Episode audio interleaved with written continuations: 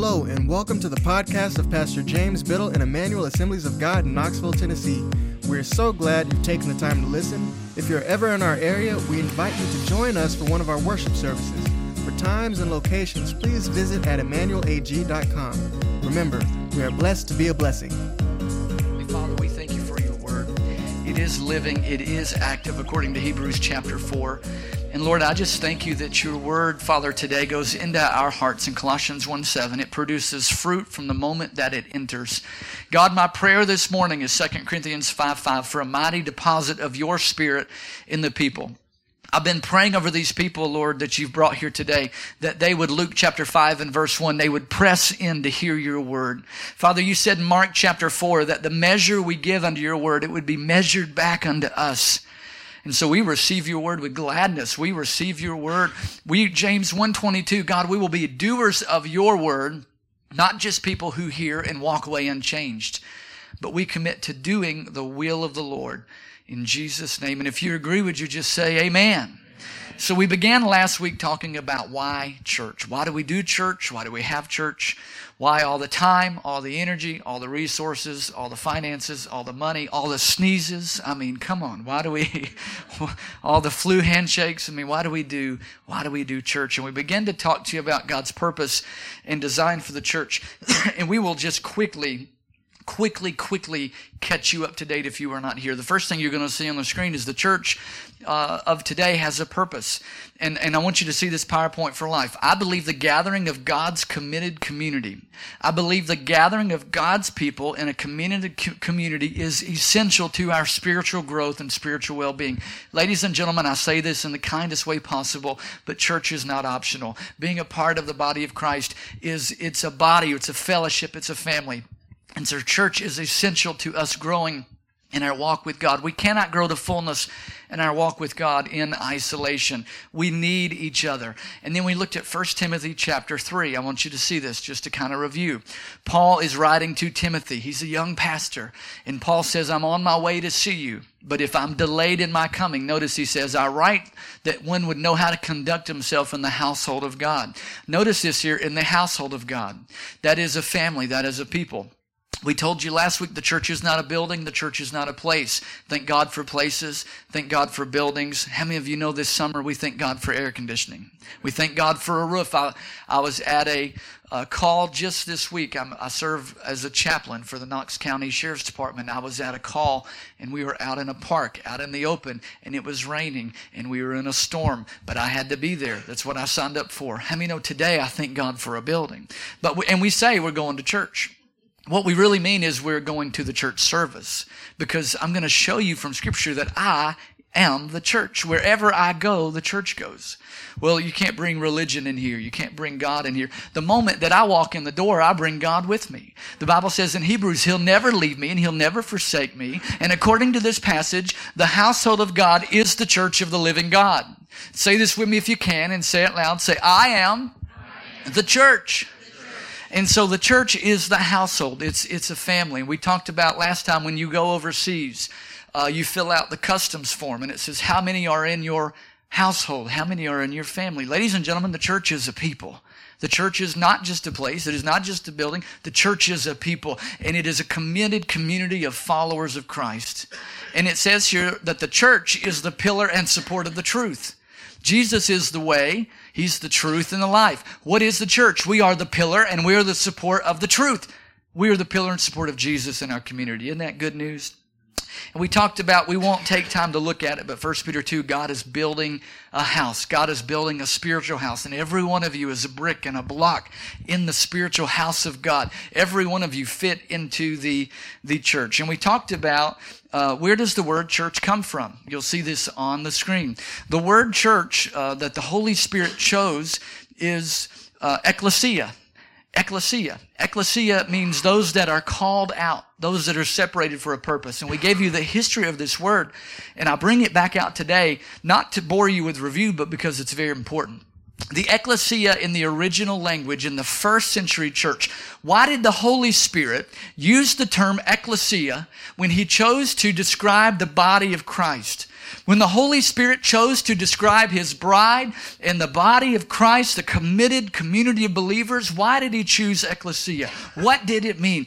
And we shared with you that words today mean something different than they meant maybe 10 years ago. How many of you have kids or middle schoolers or high schoolers and you find out that words today don't mean the same thing that they meant yesterday or, or you know back in the in the day and so what did the word ecclesia mean to the first century church it was a group of leaders called out of Athens, the city of Athens in Greece. They would call out and elevate leaders, and those leaders would make decisions for all the community. They would decide who could stay in the city. They would make the city ordinances. They would decide the judicial matters. They would vote on different positions. They would tell who could stay and who could be banished. They were the authority in the city.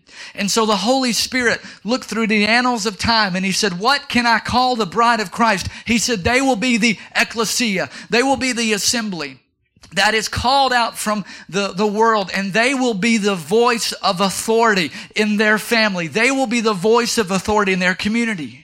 So the church of the living God was designed to be God's voice in our community.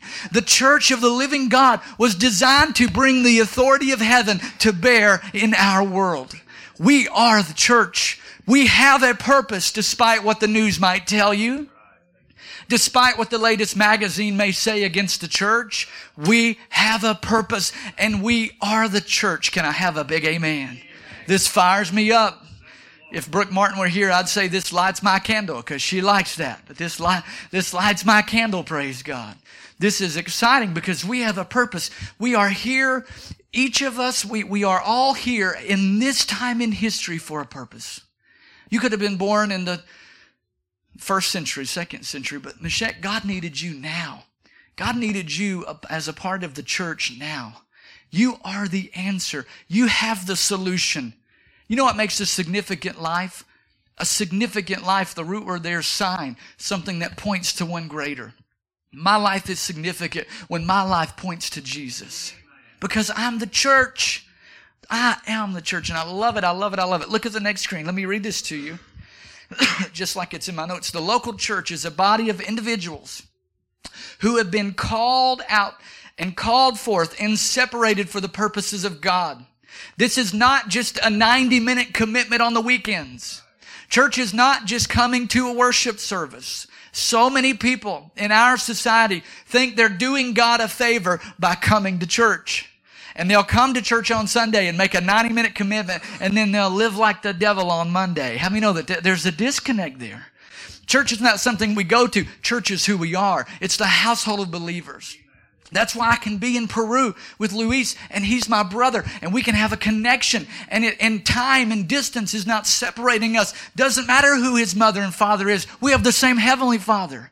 He's my brother. That's why I can meet Meshach from Africa and never have known him, never had any connection, never had any family ties. But when we meet and we carry that common bond of followers of Jesus, we are family. We are family. Yes, let's give God praise. And we need each other. That's why Satan tries so hard to divide the church. Because a house divided can't stand. And we want to stand for the Lord. Remember, the church is the pillar and support of the truth. Who's the church? So David is the pillar and support of the truth. How strong is your pillar? Is the truth kind of lopsided on your end, or are you holding up your weight? See, we need everybody supporting the truth. so we've been called out. Notice it's here, this wording. We, the ecclesia, the called out ones, are called to make decisions that will affect the very atmosphere of our local region. We should set the tone for our community.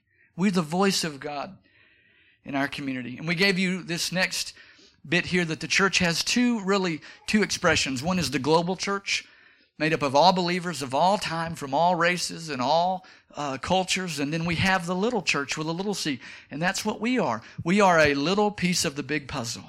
And how many know there's nobody that has it all figured out? We're not the most important game in town. It takes everybody, every believer making up the body of Christ. And so that's very, very important. You know, Jesus is committed to building his church.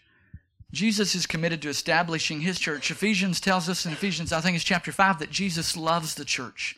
It says, Husbands, love your wives as Christ loved the church. You should learn to love the church. What is the church? It's people. We should learn to love people because we are the church.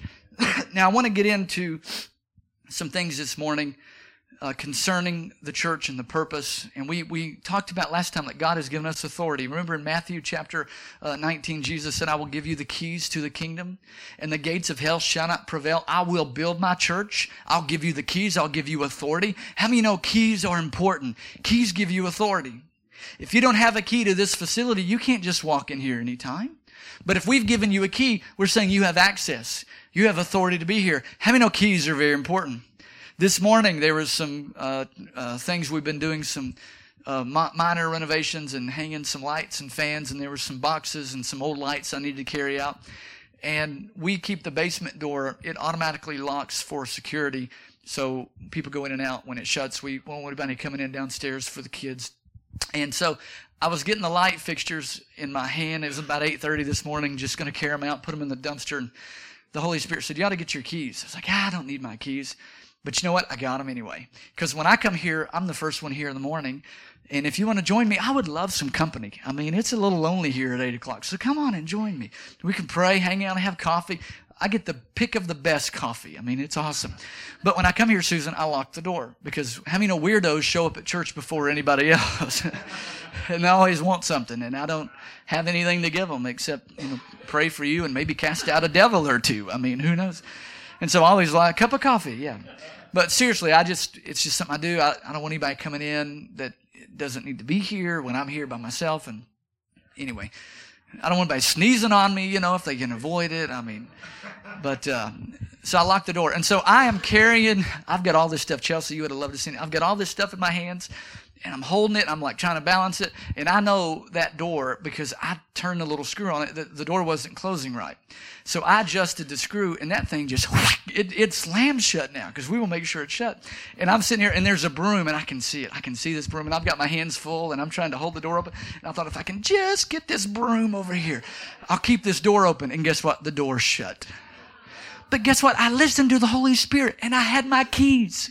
So I came around the front door. Amen. That was a long story just to tell you keys are important.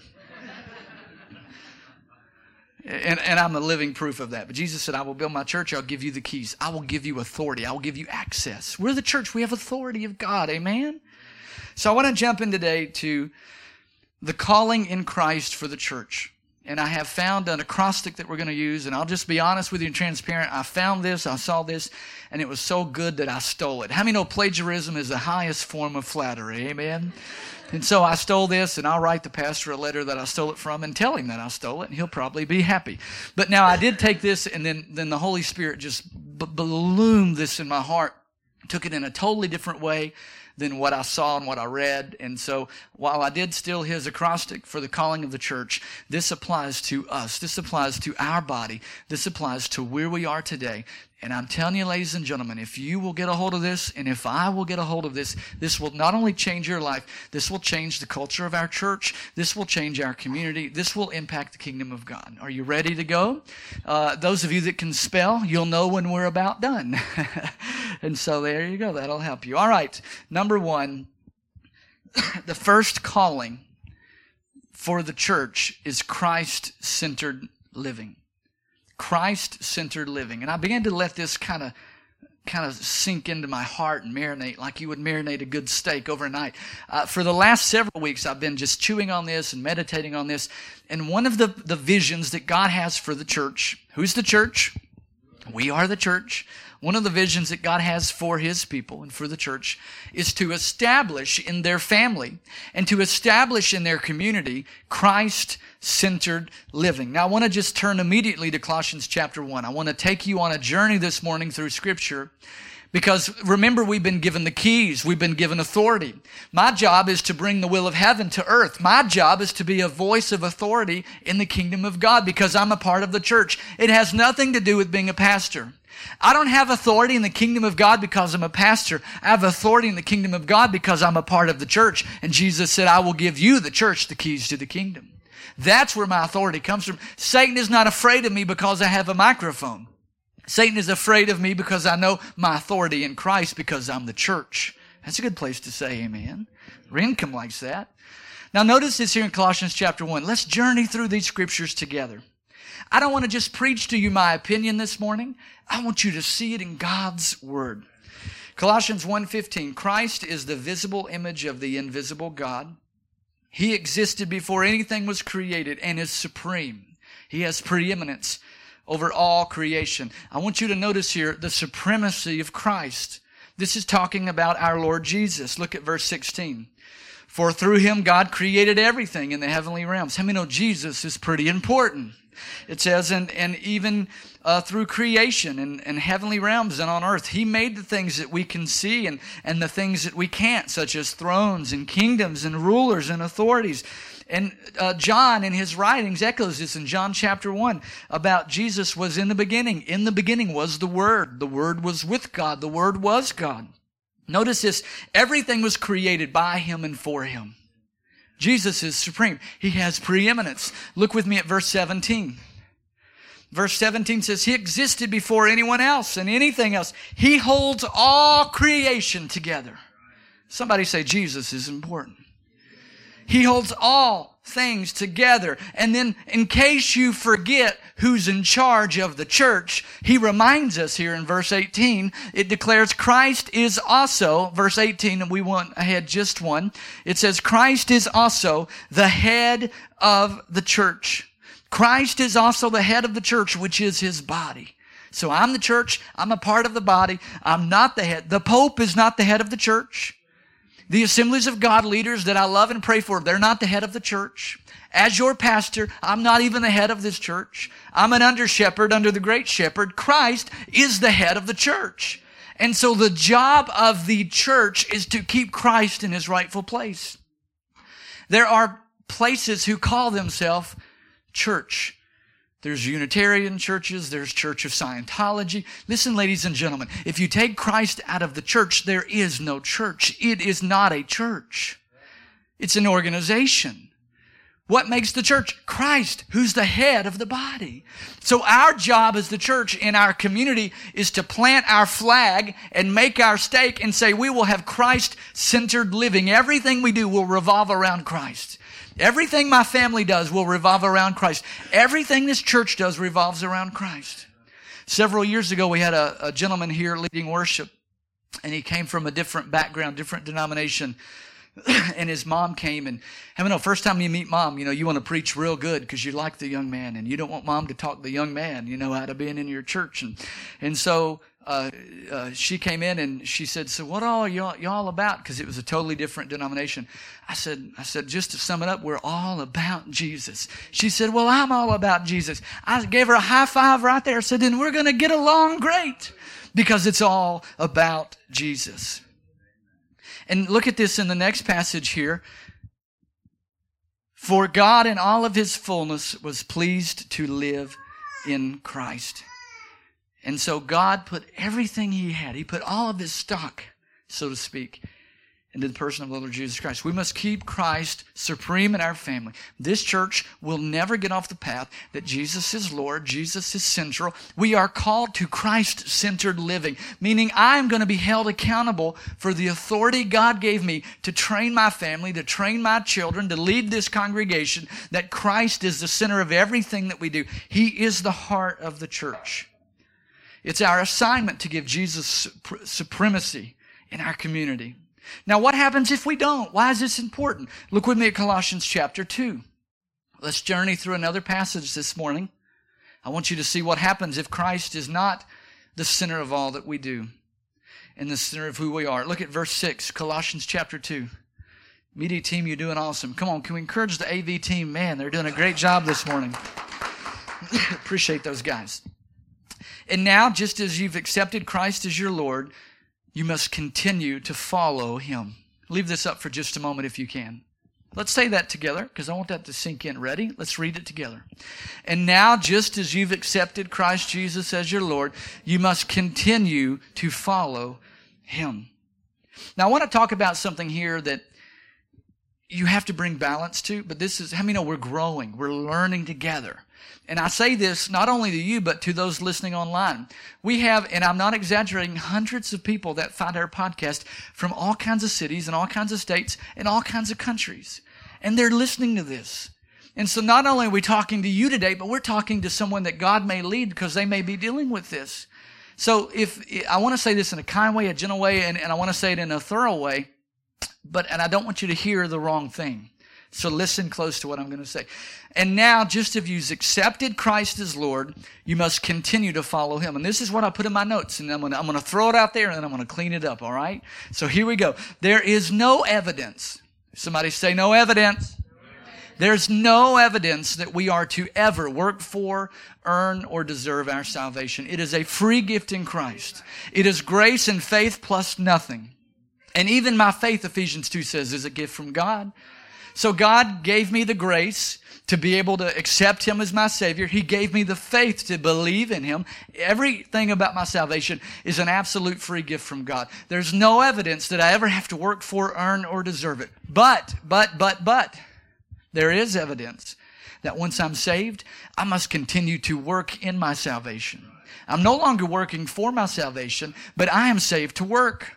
The Bible declares if if you will automatically continue in Jesus as your Lord, why would this scripture admonish us to continue in the Lord? It's one thing for Jesus to be Savior, but it's another thing for Christ to be Lord. Lord means boss. Lord means He is supreme. Lord means He, is pre- has preeminence. Lord means that I submit to His will, not my will, but yours be done. Well, what are you talking about, Pastor? Philippians chapter 2. Let me just quote it. It's not on the screen, so don't panic, media team. Philippians 2 says to work out your own salvation. God works it in and we work it out. God is working salvation in Susan. That's his part. It's Susan's part to work that out. How many of you know people who were saved and born again, but they did nothing? They made no difference for the Lord. They didn't do anything with their salvation.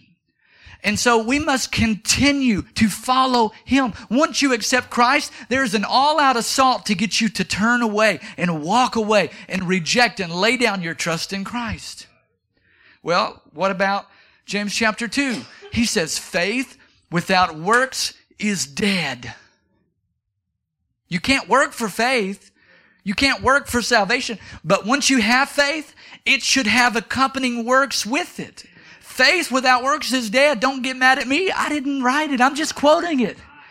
I'm just the UPS boy. I'm just bringing the package. You don't have to sign for it if you don't want to. I'm just a delivery man today.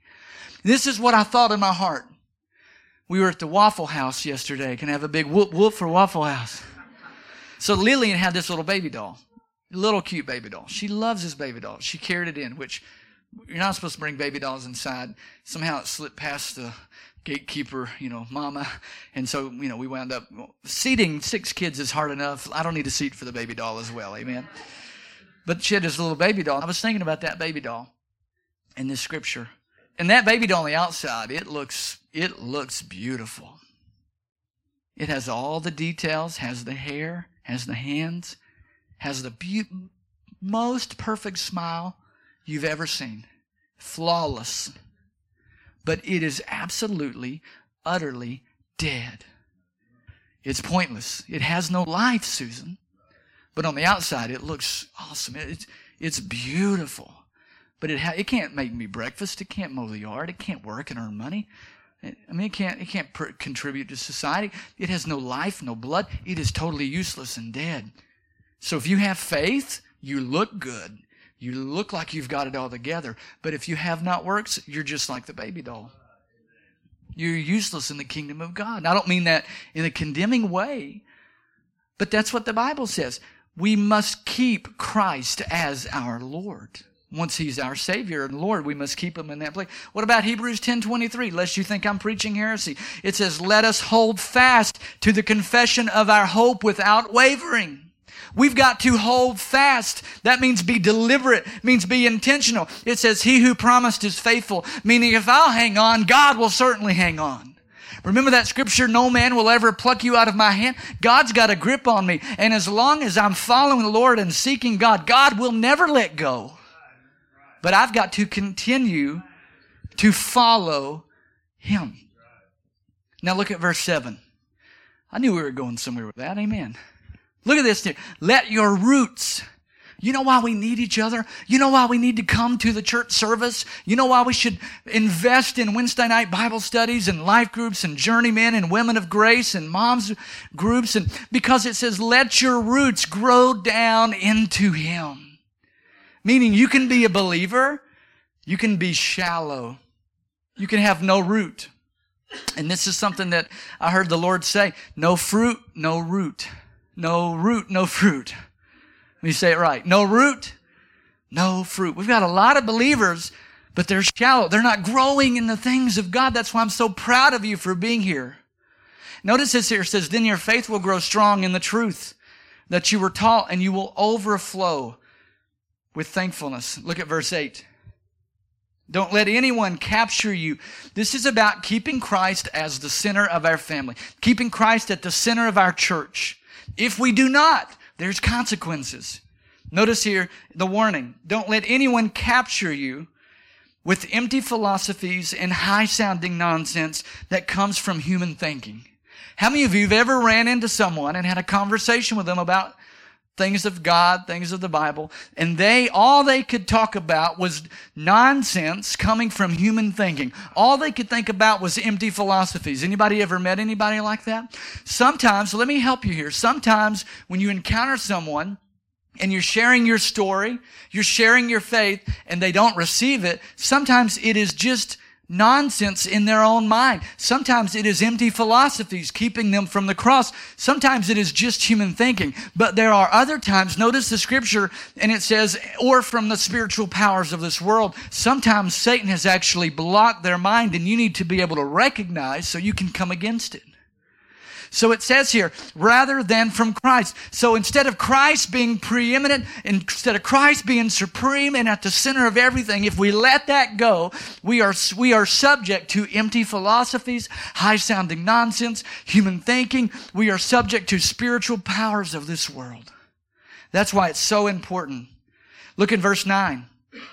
For in Christ lives all the fullness of God in a human body so you are also complete through your union with Christ, who is the head over every ruler and every authority. The church is the anchor of godliness in the community.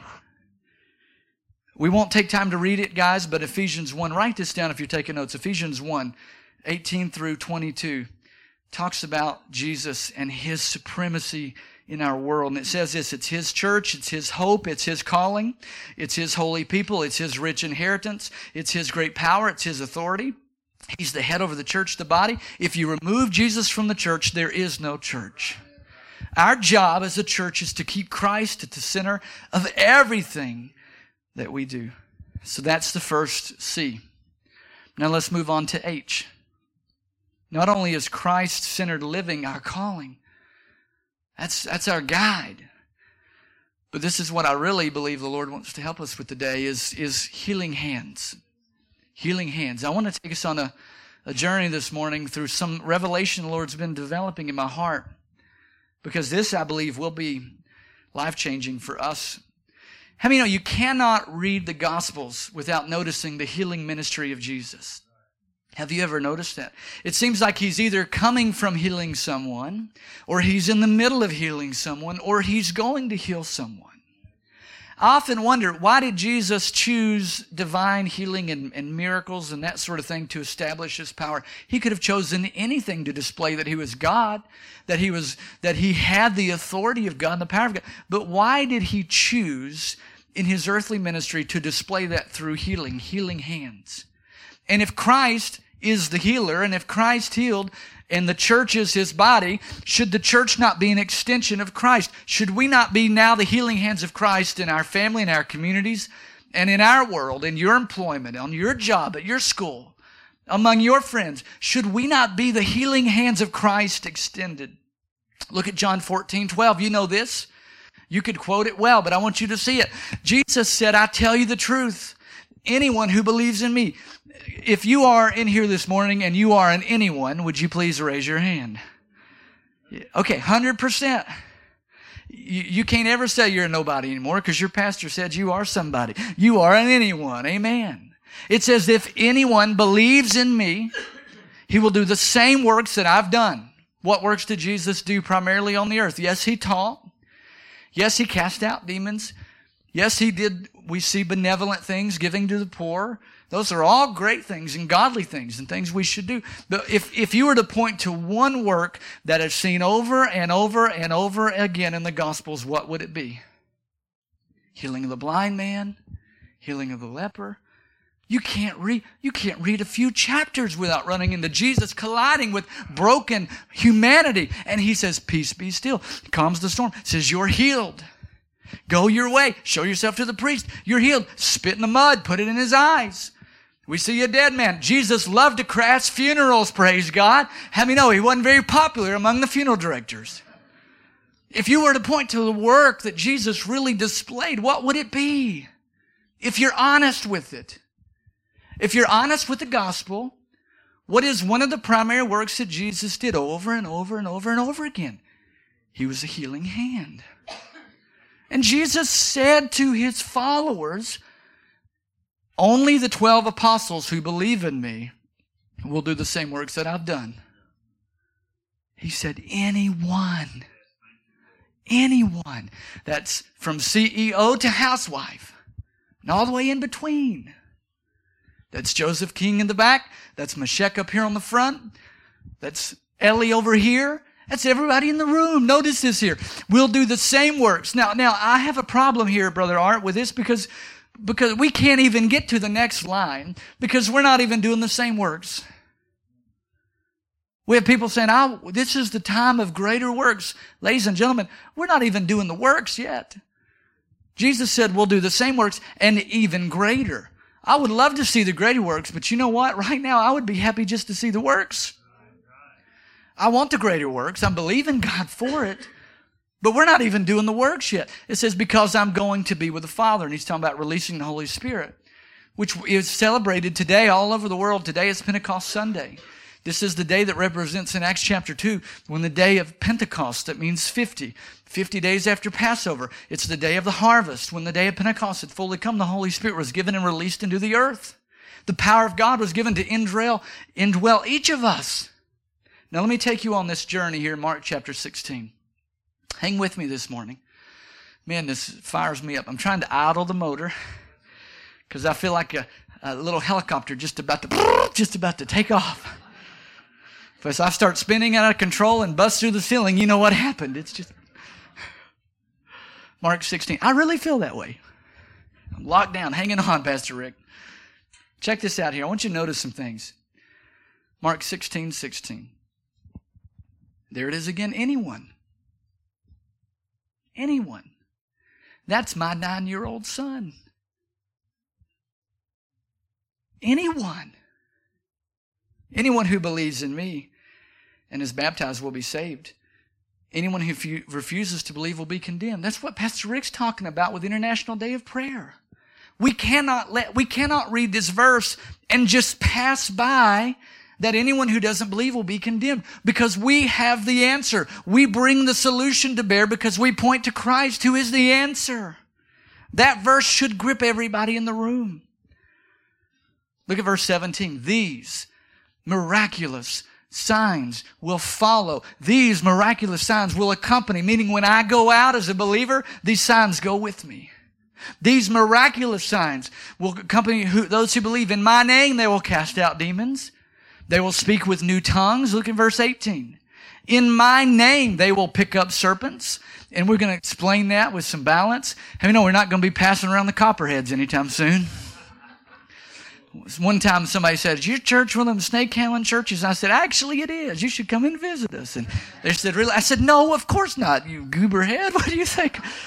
Now, George, I'll tell you what, George, man, went to a church one time with a very, very kid, a very small kid with someone in his family, and he was sitting on this little box, and they're like, George, get off that little box. And it had little holes in it, and he was really in a snake in church, okay? So listen, I promise you, we were not bringing out the copperheads. One time, Elijah found a, he did find a snake in the parking lot, and he was running through the parking lot on a Sunday, dangling that snake. I said, get him out of here. We might have visitors, and they're going to think we're one of those crazies. I don't need Channel 10 News here the next day, all right? Okay? So, what that's talking about is divine protection and divine provision. Now, now let me, this is just as how goofy people are. Look at this verse. And if they, if they pick up, they will pick up serpents, and if they drink any deadly poison, it will not harm them. You know, I see these snake handling churches, but they're never passing around boxes of rat poison to chew on during the sermon. They only take half the Bible. Hey, have some of this rat poison. It's really potent today. That's what I just don't understand. If you're going to do the Bible, do the Bible. Amen. And so what this is talking about is as you are going, because this is an ancient Arab world here, there were snakes. If you looked at, you felt like you were going to die. Seriously. I mean, just uh, the king cobra. You ever heard of the king cobra? I mean, this, they were, so as they were going, people would try to sabotage them, try to poison them. And, and, and they would come into harm's way. Remember Paul in the book of Acts, he's, I think it's in the later books, 27, 28, he reaches down to build a fire and a viper latches on his hand. And, and the, the people say God is judging him. And he shakes it off and they say, we want to believe the God that saved you. Paul had read this passage. He knew that as he reached down and that viper latched on, that, he, thank you, Lord. You said, as I'm going, as I'm doing your will, I am safe and protected. Pastor Michael works in the inner city. Could be viewed as a dangerous place. And he said last two weeks ago, he said, the safest place I can be is in the will of God. Amen. So it's not talking about eating rat poison. Please don't do that, okay? Please, please, please. And don't ever bring a snake in here, amen? The ushers will escort you right out of the door. Now, notice this here, and they will lay hands on the sick, and they will recover. Look at verse 19. When the Lord had finished talking with them, when he had spoken to them, he was received up into heaven. This is like the last final assignment from Jesus. Hey, boys, I'm leaving. But don't forget, I'll be with you. Don't forget, I'm going to give you a new heavenly language that you can communicate with me one on one without any interference. Hey, boys, don't forget that as you're going, you're going to run into danger, but I'm going to protect you. And oh, by the way, do not forget to lay hands on the sick so that they recover. He didn't say, go have church picnics. Which thank God for church picnics. He didn't say have fall festivals which we will do. Thank God for fall festivals. He didn't say spend all your money on a building so you can't do any other ministry and just gather as big of a crowd as you can. But you know what? The, the four things, the, the five things, whatever they are, that Jesus said to do, I see the least of in the church. He said, don't forget, cast out demons. Now, I mean, I'm not, that's not something I'm like just raising my hand excited for, believing for, you know. To be honest with you, I've never really embraced it not from a sense of theologically i totally believe it totally it's totally there and i've seen it in other countries and but it's not something that i've embraced meaning like how do i explain this lest you think less of me? But it's not something i've just looked for searched for pray for sick all day long. But i'm not giving altar calls every week for okay if you got a demon today come on down. We're going to take care of that for you right here and now but it's there, guys. And so the Lord has convicted me. I'm not, I'm not going to run around a, a, a, demon hunter, all right? I'm not going to run around looking for people demon possessed. But you know what, Pastor Rick? I've been praying, Lord, if I encounter someone who is under the dominion of the demonic, I will be a vessel. And if you need to use me to speak to that thing, to break that dominion off their life, then so be it. And listen, it doesn't take 42 hours to cast out a demon. Never, it doesn't take 13,000 people gathering around him yelling and screaming for the demon to come out. It takes a word. Jesus said, You go. You don't even talk to me. You leave. And the Bible says, and he cast them out with a word. No offense against people that do that, but I'm telling you, we make, we make, it's, it's, it's, and you don't even have to yell. Satan, in Jesus' name, I break the back of your bondage on this person. Set them free in Jesus' name. You don't have to yell. You don't have to be loud. Now, does that manifest in different ways? Yeah. And again, if, if you've seen that, I mean, it, I've heard all kinds of stories. But that to me is very scary. Can we be honest? I don't want someone sliding under my church chairs here like a snake. This is fairly new carpet. I don't want you foaming at the mouth on our carpet. Angela and Carrie would hate that. I mean, they clean the carpet. I'm not, but, but you know what?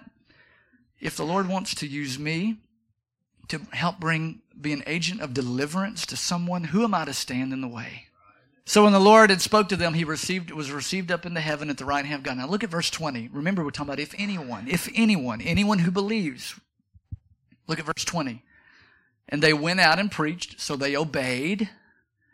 Notice this here teaching oftentimes precedes the miraculous. Uh, and I'll explain that in just a minute because it's very important on how we manifest this, this power of God. Many times we see Jesus teaching and then healing. Notice this here. And they went out and preached everywhere while the Lord worked with them. The Lord was just taken to heaven, but he's now working with them. And it says, and he confirmed his word. He confirmed the message with signs that miraculously followed. And it goes on to say that they went on and reported all these things to Peter's and his companions. So God has a part, and we have a part. Now, let me just bring this down to home where we are, okay? Jesus said, Go. He said, We need to share. We need to do what He said. We need to lay hands on the sick. We need to believe for the miraculous. We need to take authority over the demonic.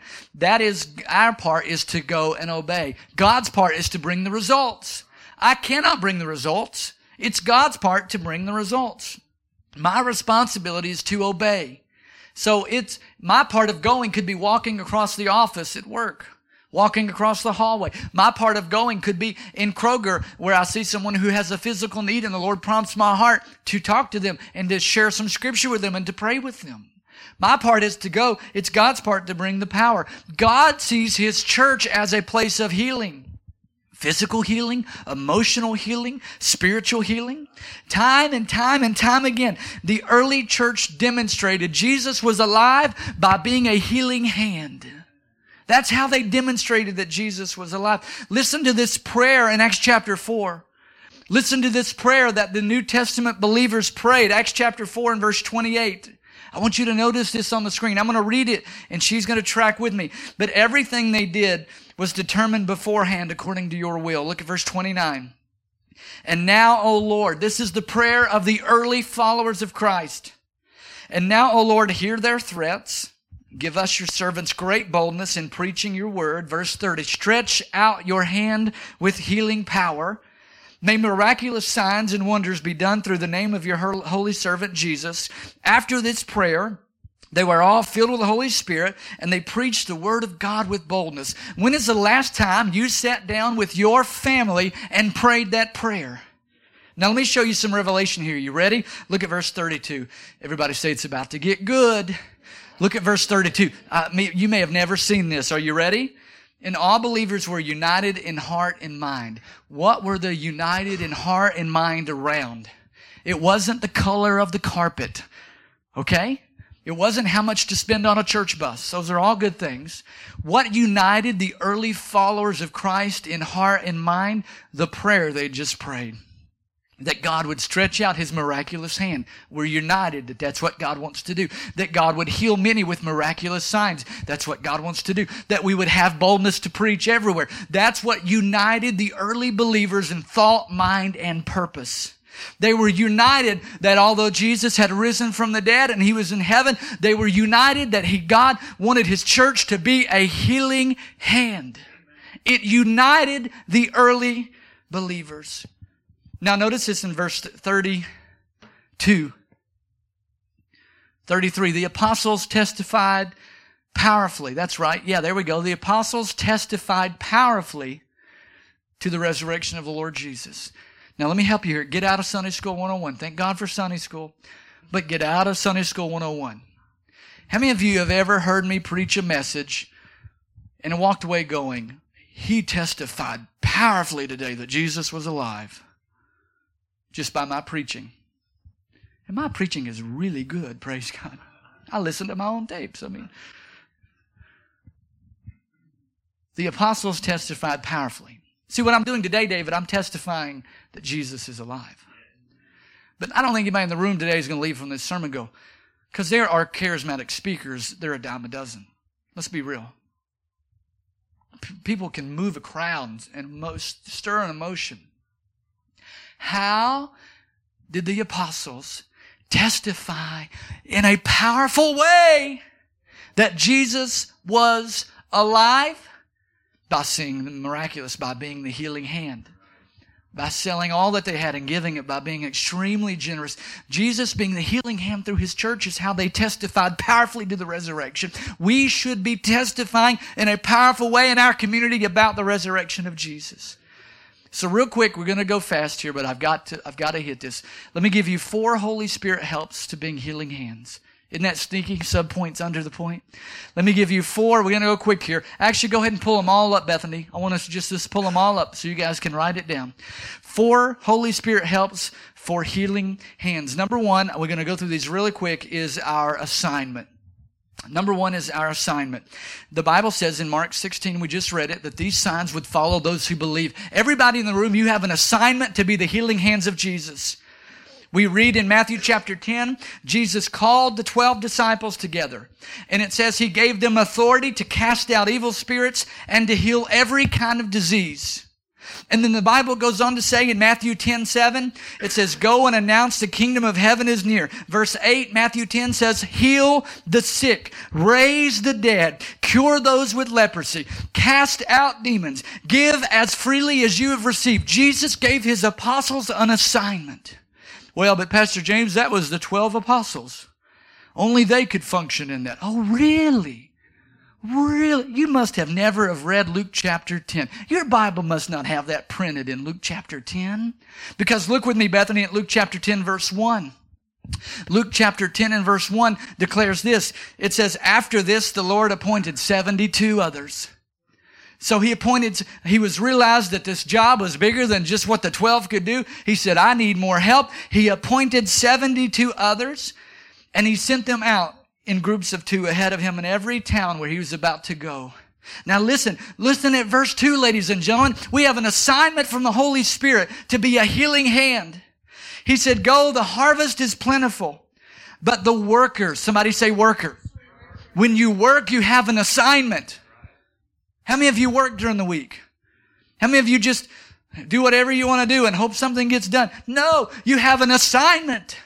Workers have assignments. Notice this in the Bible. It says he told them the harvest is plentiful, but the workers are few. Ask the Lord of the harvest to send workers into the harvest field. Go, I'm sending you. Look at verse 8. Look what happened. Look in Luke chapter 10 in verse 8. And it says, when you enter a town and are welcomed, Eat whatever, whatever's offered to you. How many know your pastor struggles with that verse? when I go into towns and foreign countries, I don't want to always eat what is offered to me. I have to really really fight through that, just to be honest with you. How many know this is a scripture I do not have highlighted in my Bible? now look at verse 9. Now look at this. Here's where I want to go. Ready? Look, he sent out the 72 others. You're a worker in the harvest. You have an assignment from the Holy Spirit. Go out and heal the sick and tell them the kingdom of heaven is near. Be a healing hand. Say, I have an assignment. Now look at number two. You ready? We have authority.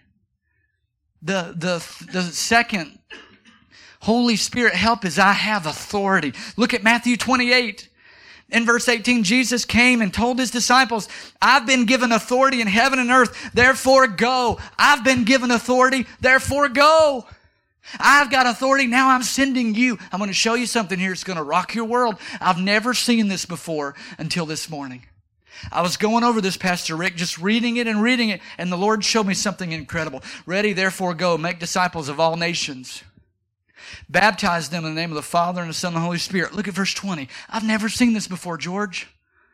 Teach new disciples. Never seen this. To obey all the commands I've given you. What did we just read in Luke chapter 10? Go out and heal the sick cast out demons. What's a command in Mark 16?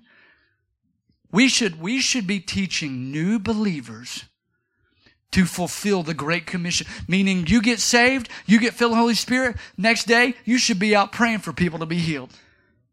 Teach these new, doesn't say teach the older established disciples that we should know this. We should be the beginning of the kingdom of God. You need to be filled with Spirit. You need to get your heavenly prayer language. We need to train you and give you the authority to, uh, God's given you to cast out devils. You can go tomorrow. You just got born again. You can go lay hands on the sick and watch God help them recover. Come on, can we give God thanks this morning? Let's give God praise in this house.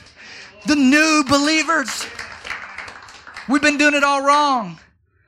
How many of you agree that this is for future generations?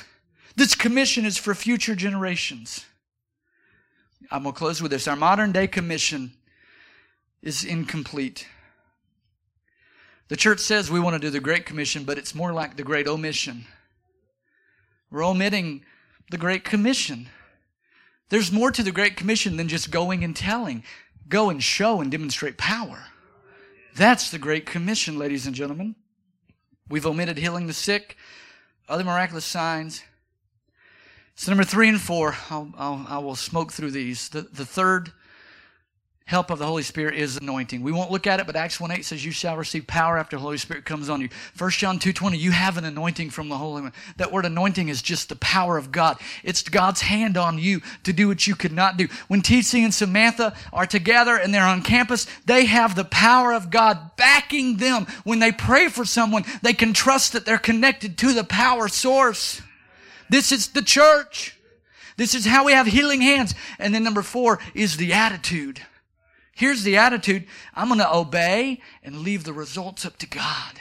Here's the attitude I'm going to do my part. I'm going to follow God. I'm going to step out in faith and pray for that coworker. I'm going to step out in faith and pray for my neighbor. I'm going to step out in faith and pray for my family. We should go into the business world, go into our employment, go into our neighborhoods. Step out in boldness, and God will meet you with power. Amen. Amen. Let's pray. Father, thank you for your word this morning. Thank you. It is alive in my heart. And Lord, I pray that we would be your healing hands extended. God, I pray that we would take the great commission in every element and we would go forth in power, in the resurrection power that we can testify. God, let it be said of us that we testified powerfully to the resurrection of the Lord. In Jesus' name, with every head bowed, every eye closed. My response to you this morning is, and, and I know we went longer than normal, and I apologize.